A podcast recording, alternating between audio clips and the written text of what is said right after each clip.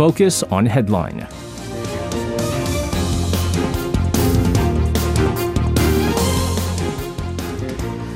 All right, as always, to find out what's happening, all the major headlines that took place earlier in the day for the latest in Focus on Headline, uh, we're going to turn to our reporters who are joining us for Focus Online. Uh, this time in the studio, we have Kwon Soa and Che Ji-hee as well. Guys, welcome back. Good evening. Good evening. All right, uh, so uh, for all of our listeners out there, we have been keeping a close eye uh, we are, of course, uh, approaching the end of the year. If we look back at uh, some of the top stories that happened uh, in the past uh, 12 months or so, it's been uh, trying to cut down on the inflation, the interest rates going up. Well, we're going to start things off with some outlook on the country's inflation. The BOK expects inflation in the country to ease steadily. this thanks to stabilizing oil costs and the impact of the economic slowdown at home and abroad as well. But Supply side uncertainty is uh, expected to linger for the time being here. Uh, Chihi, you have the details of this. You're going to start us off. Mm-hmm. So, South Korea's central bank said the country's inflation is likely to grow at about 5% for the time being, uh, but price growth will slow down steadily. Uh, however, the Bank of Korea expressed concerns that uncertainty remains high as there are supply side factors such as the ongoing Ukraine war, uh, sanctions on Russia, and oil exporters' decision to cut production uh, that could send recently subsiding oil prices soaring again. And in a report on its assessment of inflation conditions, it said, uh, quote unquote, going forward, consumer prices will likely grow at around 5% for a period of three months uh, but the upward pace will slow down as oil prices hikes uh, are expected to subside and downside pressure from the slowing economy will mount. And the latest projection came as the central bank has hiked its benchmark interest rate uh, by a combined 2.75 uh, percentage points since August last year.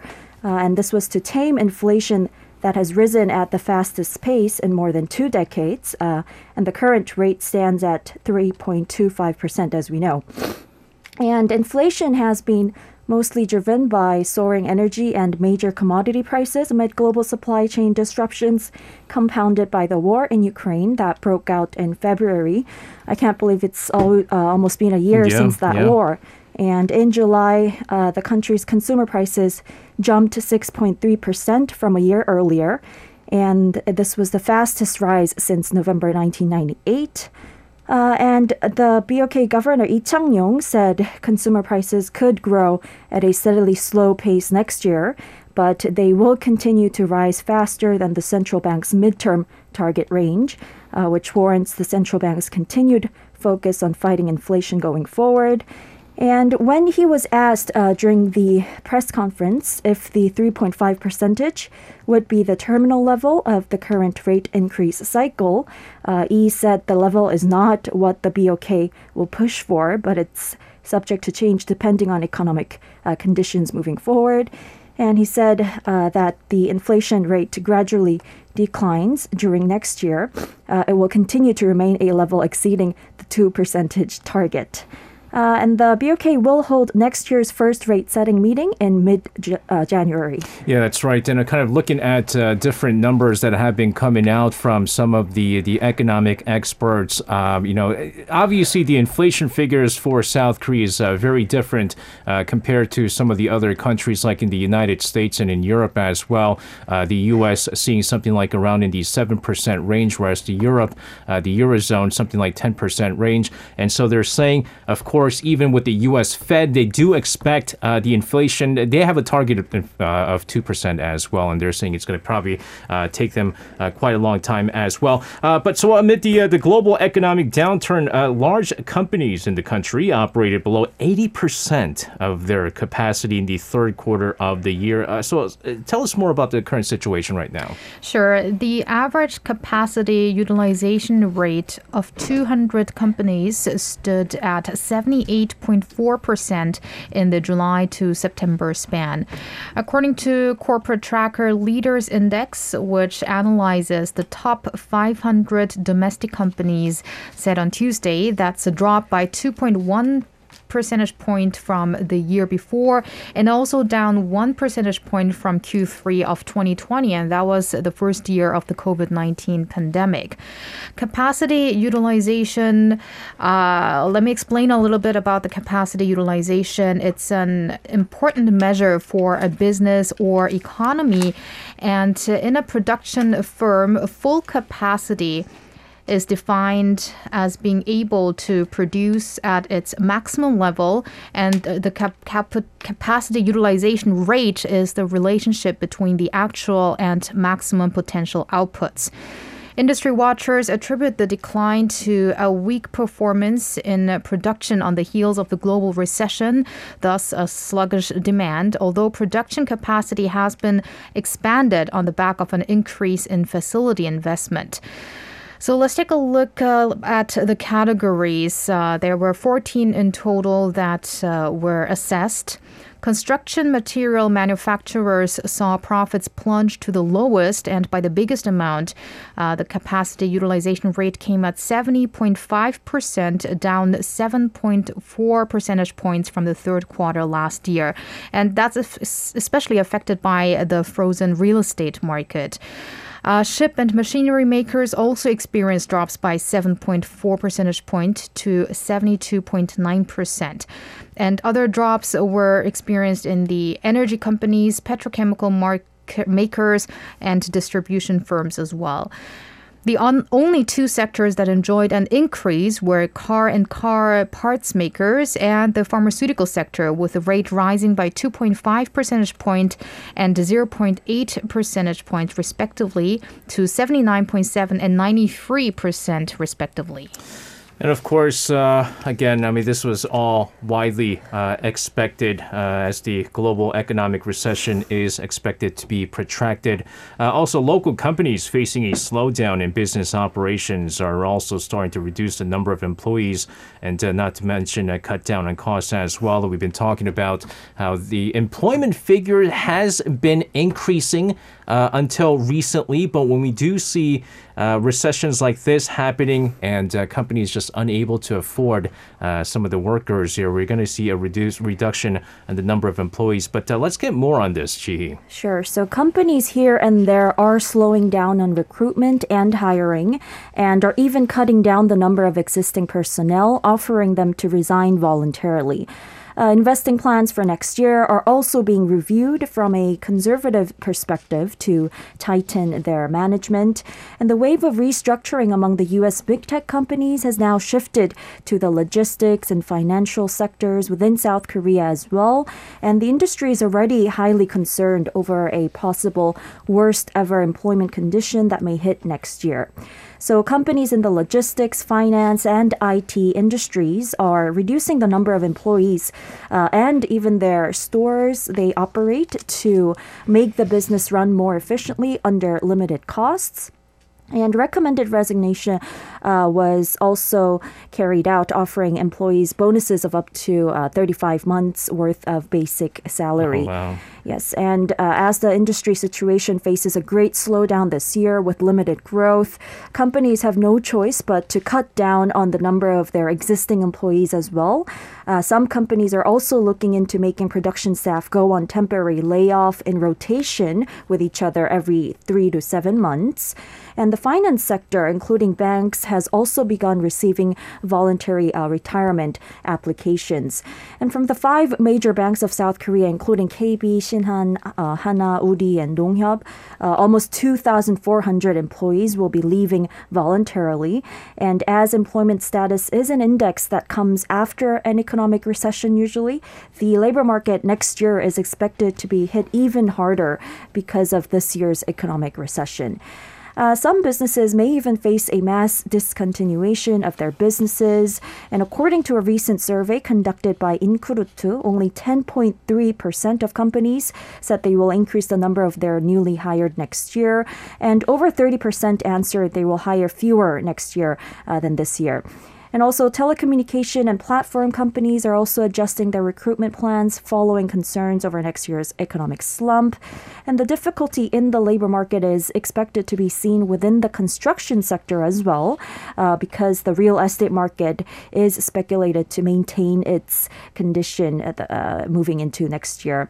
However, many large companies say they will continue their plans for investment uh, in securing a new growth engine for the future while reducing overall operating costs. Yeah, and again, I mean, the, the consensus is that this, I mean, whether or not you want to admit that there is a recession going on, uh, certainly the economic state uh, here in South Korea is not looking so rosy, uh, but it's not going to be something that's going to be there for a prolonged time, is what they're hoping for. Hence, uh, some of the larger companies are able to make these investments, but uh, of course, the companies that are going to be impacted the most are the pretty much the, the medium sized companies and the smaller uh, businesses as well. Um, staying with industry news, the South Korean government's quick response to the U.S. Inflation Reduction Act. Uh, this is drawing positive assessments from car importers, uh, both in the U.S. and Europe as well. Uh, so, are you going to fill us in on this? Right. These assessments are referring to the South Korean government's preemptive, all out efforts to minimize potential damage that the Inflation Reduction Act could cause on South Korean companies as the IRA only subsidizes electric vehicles produced in North America. According to automobile industry sources on Monday, Jennifer Safavian, the CEO of the American International Automobile Dealers Association, said in a recent meeting with member companies that the that Korea responded very quickly by immediately highlighting the problem and actively suggesting alternative alternatives, uh, such as the need to revise the law. She added the active communication between the Korean government, the U.S. administration, and Congress has been very helpful to the association and member companies. Now, the American International Automobile Dealers Association is a trade association representing the U.S. operations of uh, international auto manufacturers that do business in the U.S., and its member companies include include global brands such as Toyota, Mercedes Benz, uh, BMW, Volkswagen, as well as Korean firms Hyundai Motor and Kia. The association, too, is seeking countermeasures with member companies to minimize damage from the IRA.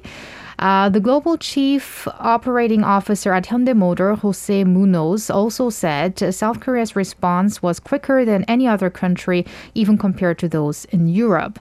Uh, speaking of Europe, though, Germany and France are up to an aggressive response to the Inflation Reduction Act, with both of the country's economy ministers planning to make a trip to the U.S. in January to discuss the consequences of IRA and defend European nations' interests. Yeah, I mean, but you know, at the same time, it, it's not surprising that uh, South Korea was the quickest to respond to the negative impacts of the Inflation Reduction Act. And that, I mean, South Korea's uh, sales of electric vehicles uh, was certainly robust compared to some of the other uh, imported cars here. And uh, you're obviously going to get the kind of response from an American International Automobile Dealers Association uh, when sales of uh, overseas cars are going to be impacted by the Inflation Reduction Act. But again, you know, so far all we've gotten from the Biden administration in regards to this was that quote unquote there are glitches and maybe there's some room for improvements here. But uh, other than that, we haven't really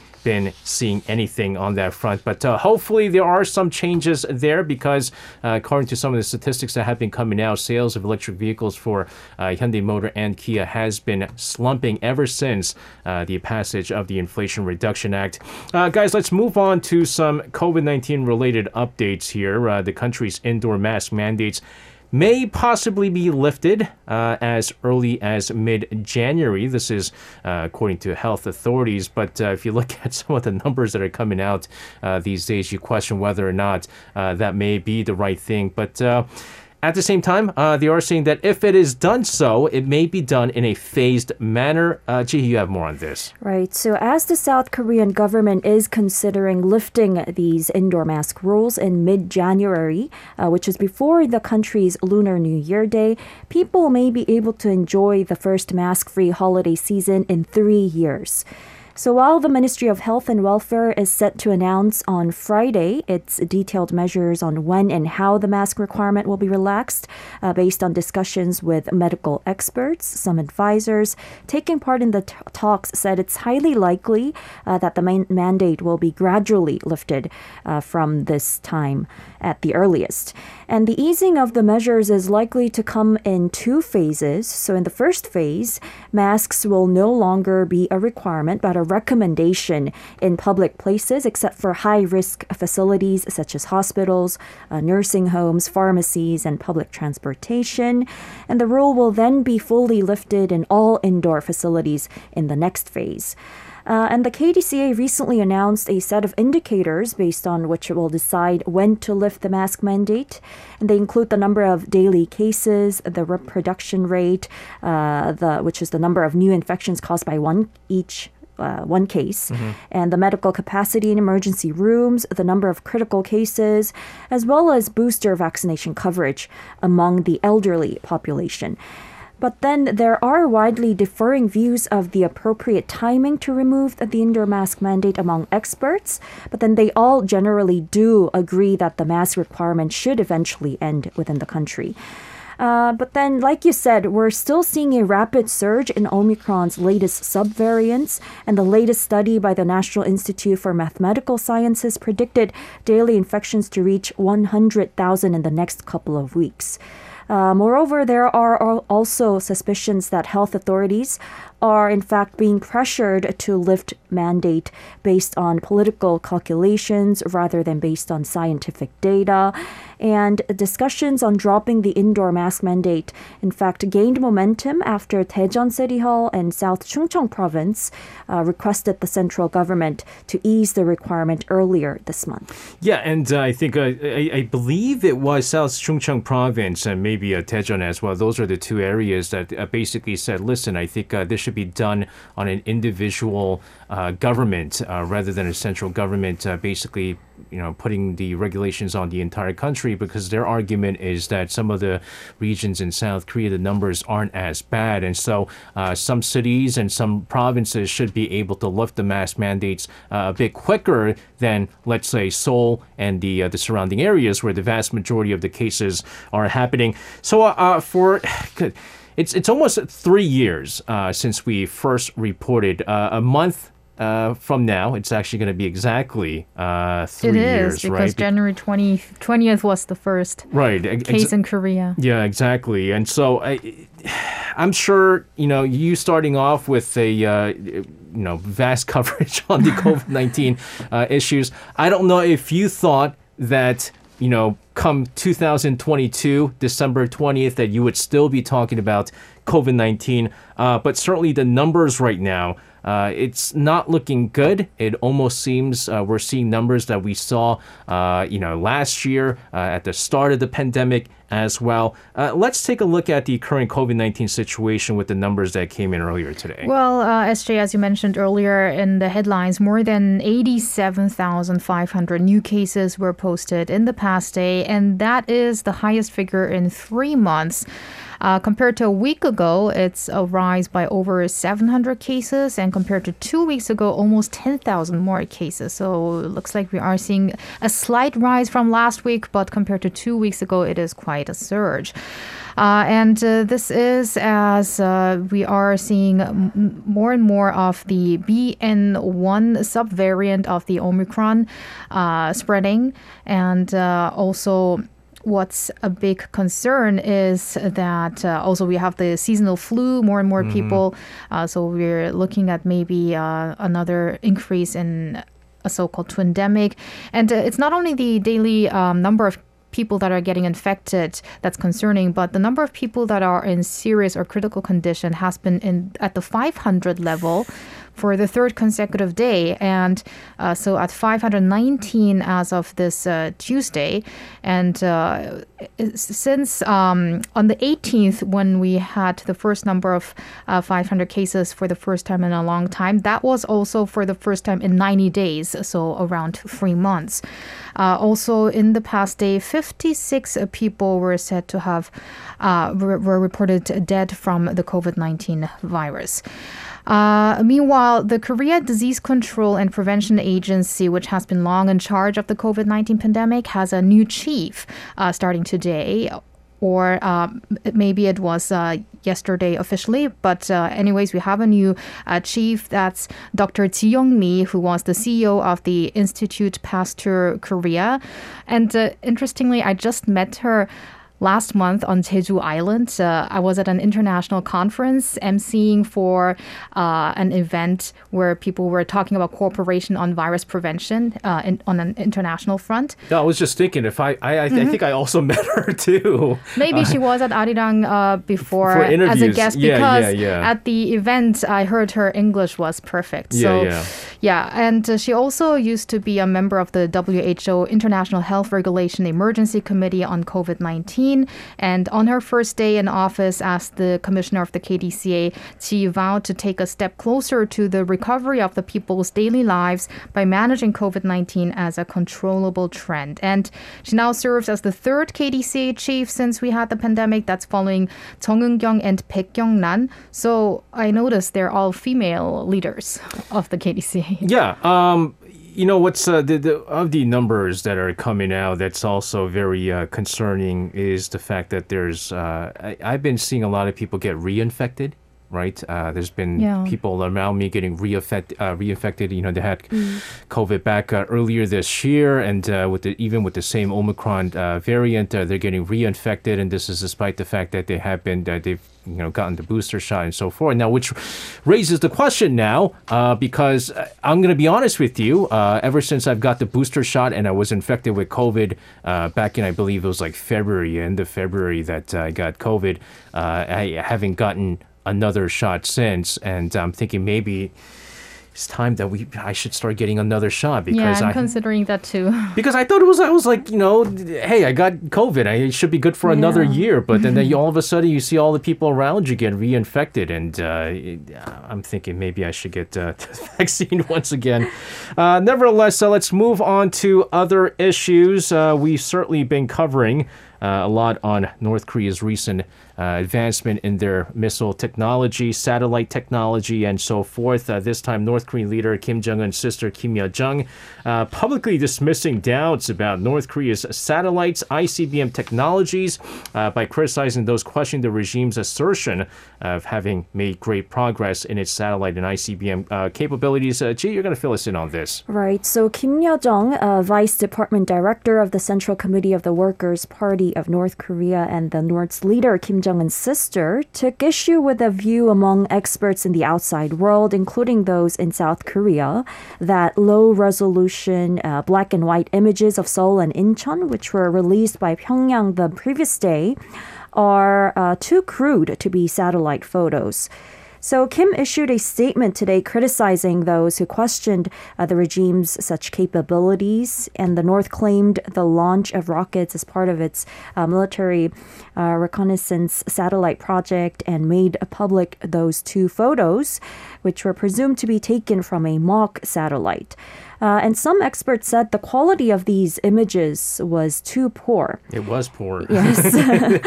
and Kim said um, it's inappropriate and hasty to assess the North's sat- satellite uh, development capabilities and relevant preparations with the two photos alone. And she also com- condemned those who questioned whether the North has mastered the atmospheric reentry technology for its intercontinental ballistic missile. And some critics accuse the North of disguising uh, this development behind a uh, facade of space launches. And regarding such doubts, uh, Kim Yo Jong promised North Korea would not disguise such acts and has proven it is willing to openly test ICBMs as it did with the Hwasong 17 launch last month and a new solid fuel engine last week intended for use in a new class of ICBMs. And she also implied a possible future test by adding it's something that may happen soon. So uh, she said it's something you'll, uh, referring to the international community, come to understand. And as a strong warning following the North's continued escalation of provocations, along with Kim Yo Jong's such harsh remarks towards South Korea and the U.S., the U.S. F uh, 22 stealth fighter, which is considered the world's strongest fighter jet, was dispatched to South Korea for the first time in four years. And even the B 52H strategic bomber was also deployed near the Korean Peninsula, uh, which will be used for joint uh, Korea US training. Yeah, I mean, I'm just looking at the satellite imagery from North Korea recently once again. And uh, again, I mean, really it, it is low resolution. Uh, you know you compare that with some of the uh, the technology that i mean obviously uh, north korea is not going to have uh, you know technology on par with the united states and south korea as well but uh, it really is low resolution which is why uh, there was a lot of people that were questioning whether or not it was done through this latest technology. And you're of course going to be seeing some remarks by north korea in regards to that. I'm pretty I'm sure they'll be pretty upset on this. Uh, North Korea, meanwhile, warning Japan on Tuesday against exercising counter-strike abilities. Uh, we talked about this uh, yesterday as well, which, by the way, also kind of uh, upset in some aspects, upset upset some people here in South Korea. But uh, this, of course, was included in Tokyo's national security strategy released last week. So let's get the details of this. Right. North Korea's foreign ministry said on Tuesday it will respond with what it called concrete or actual action against Japan's counter-strike capabilities capabilities, which it formalized in its recent revision of its key security document, which was endorsed by the cabinet last Friday. The Japanese government had pledged to acquire so called counter strike capability exclusively for defense purposes under what it calls the war renouncing constitution. The revision comes amid North Korea's progress with its nuclear and missile program, as well as China's increases uh, in its military buildup. So, Pyongyang, not fond of this, obviously, said in its foreign ministry statement that Japan is triggering a quote grave security crisis on the Korean Peninsula and Northeast Asia. The statement stressed the counter-strike capability is not about a sovereign state's lawful right to defend itself, but gives the country the permission to launch invasive strikes against other countries. It's actually quite funny that North Korea is saying this mm-hmm. because mm-hmm. it's exactly what it is doing as well. Uh, but uh, what it said in the statement is in response to Japan's move to realize unjust and excessive ambition, that uh, North Korea will continue to show how much we are concerned and displeased with, as I said, actual action, how uh, they um, um, expressed it. Uh, Pyongyang, however, did not elaborate on what it meant with these actions. Yeah, there's there's a number of things that happens because of Japan's recent uh, announcements on their counterstrike capabilities. Number one, uh, many experts are saying that. North Korea doesn't care for Japan. I, you know, they're really not trying to threaten uh, Japan. I mean, I guess they're they're upset that Japan has been uh, working very closely with you know both South Korea and the United States as well. But uh, the missiles that they shot over Japan and so forth, it's not to directly threaten them. But again, uh, oftentimes these provocations and uh, previous nuclear tests, uh, they were done so to kind of uh, leverage themselves in when it comes to future negotiations with the United States and South Korea. But what this does now is going to really upset China. They were, basically, China is going to go, and North Korea, see, look what you did, man. All those provocations that you were conducting and also getting Japan involved.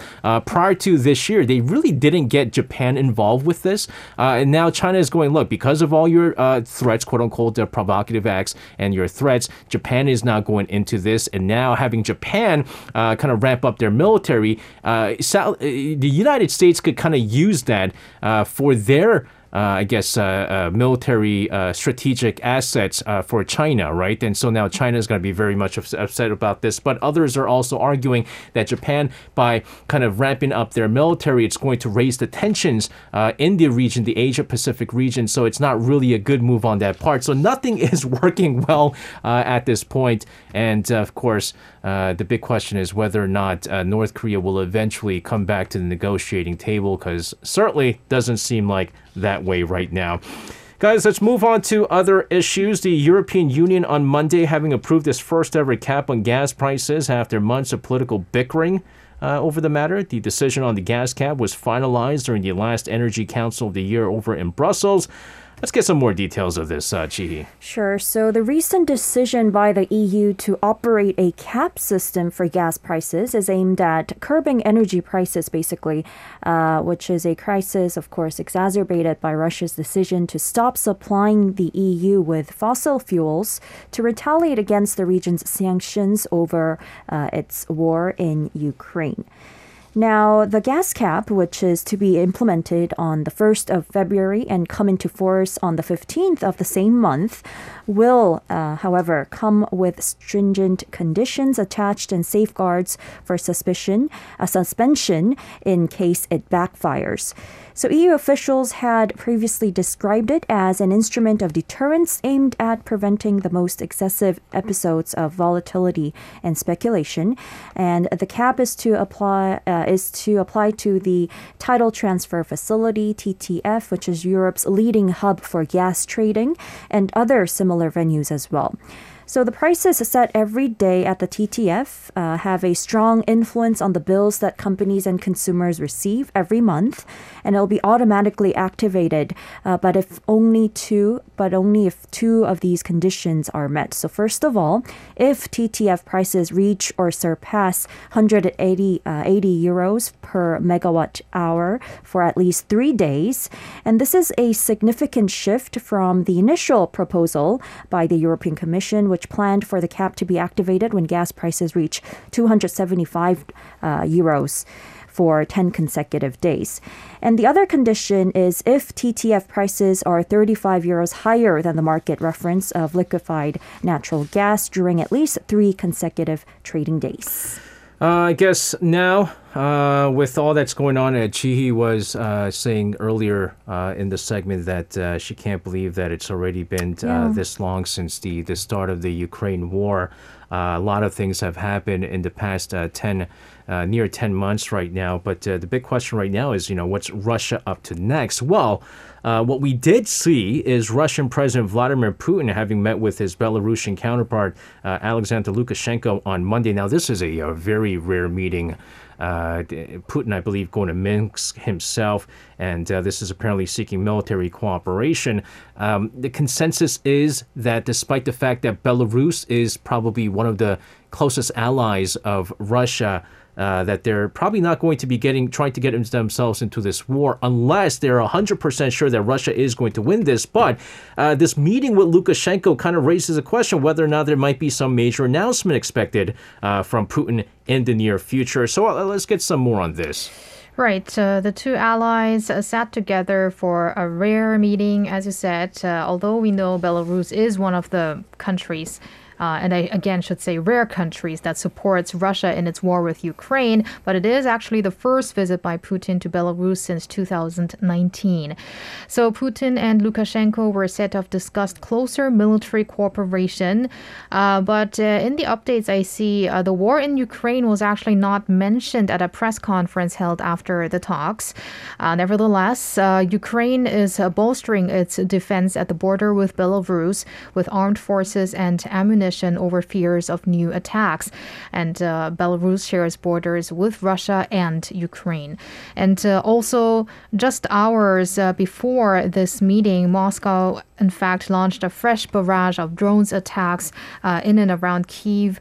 And uh, also, uh, the the major announcement uh, that you uh, mentioned, SJ, that's uh, that was a forecast uh, made by uh, a broadcaster in Russia, which said we are waiting for important statements, and those are expected to come out maybe this week. So we will have to see what kind of major announcements that could be. I mean, it's probably unlikely that Russia will come out with an announcement saying that they'll fully pull out of Ukraine, right? Although I think uh, a lot of people are maybe hoping uh, that's the case here. But uh, look, I mean, all the things that has happened so far, um, I, I think both, I think Russia did not know think going into this invasion that it was going to take this long.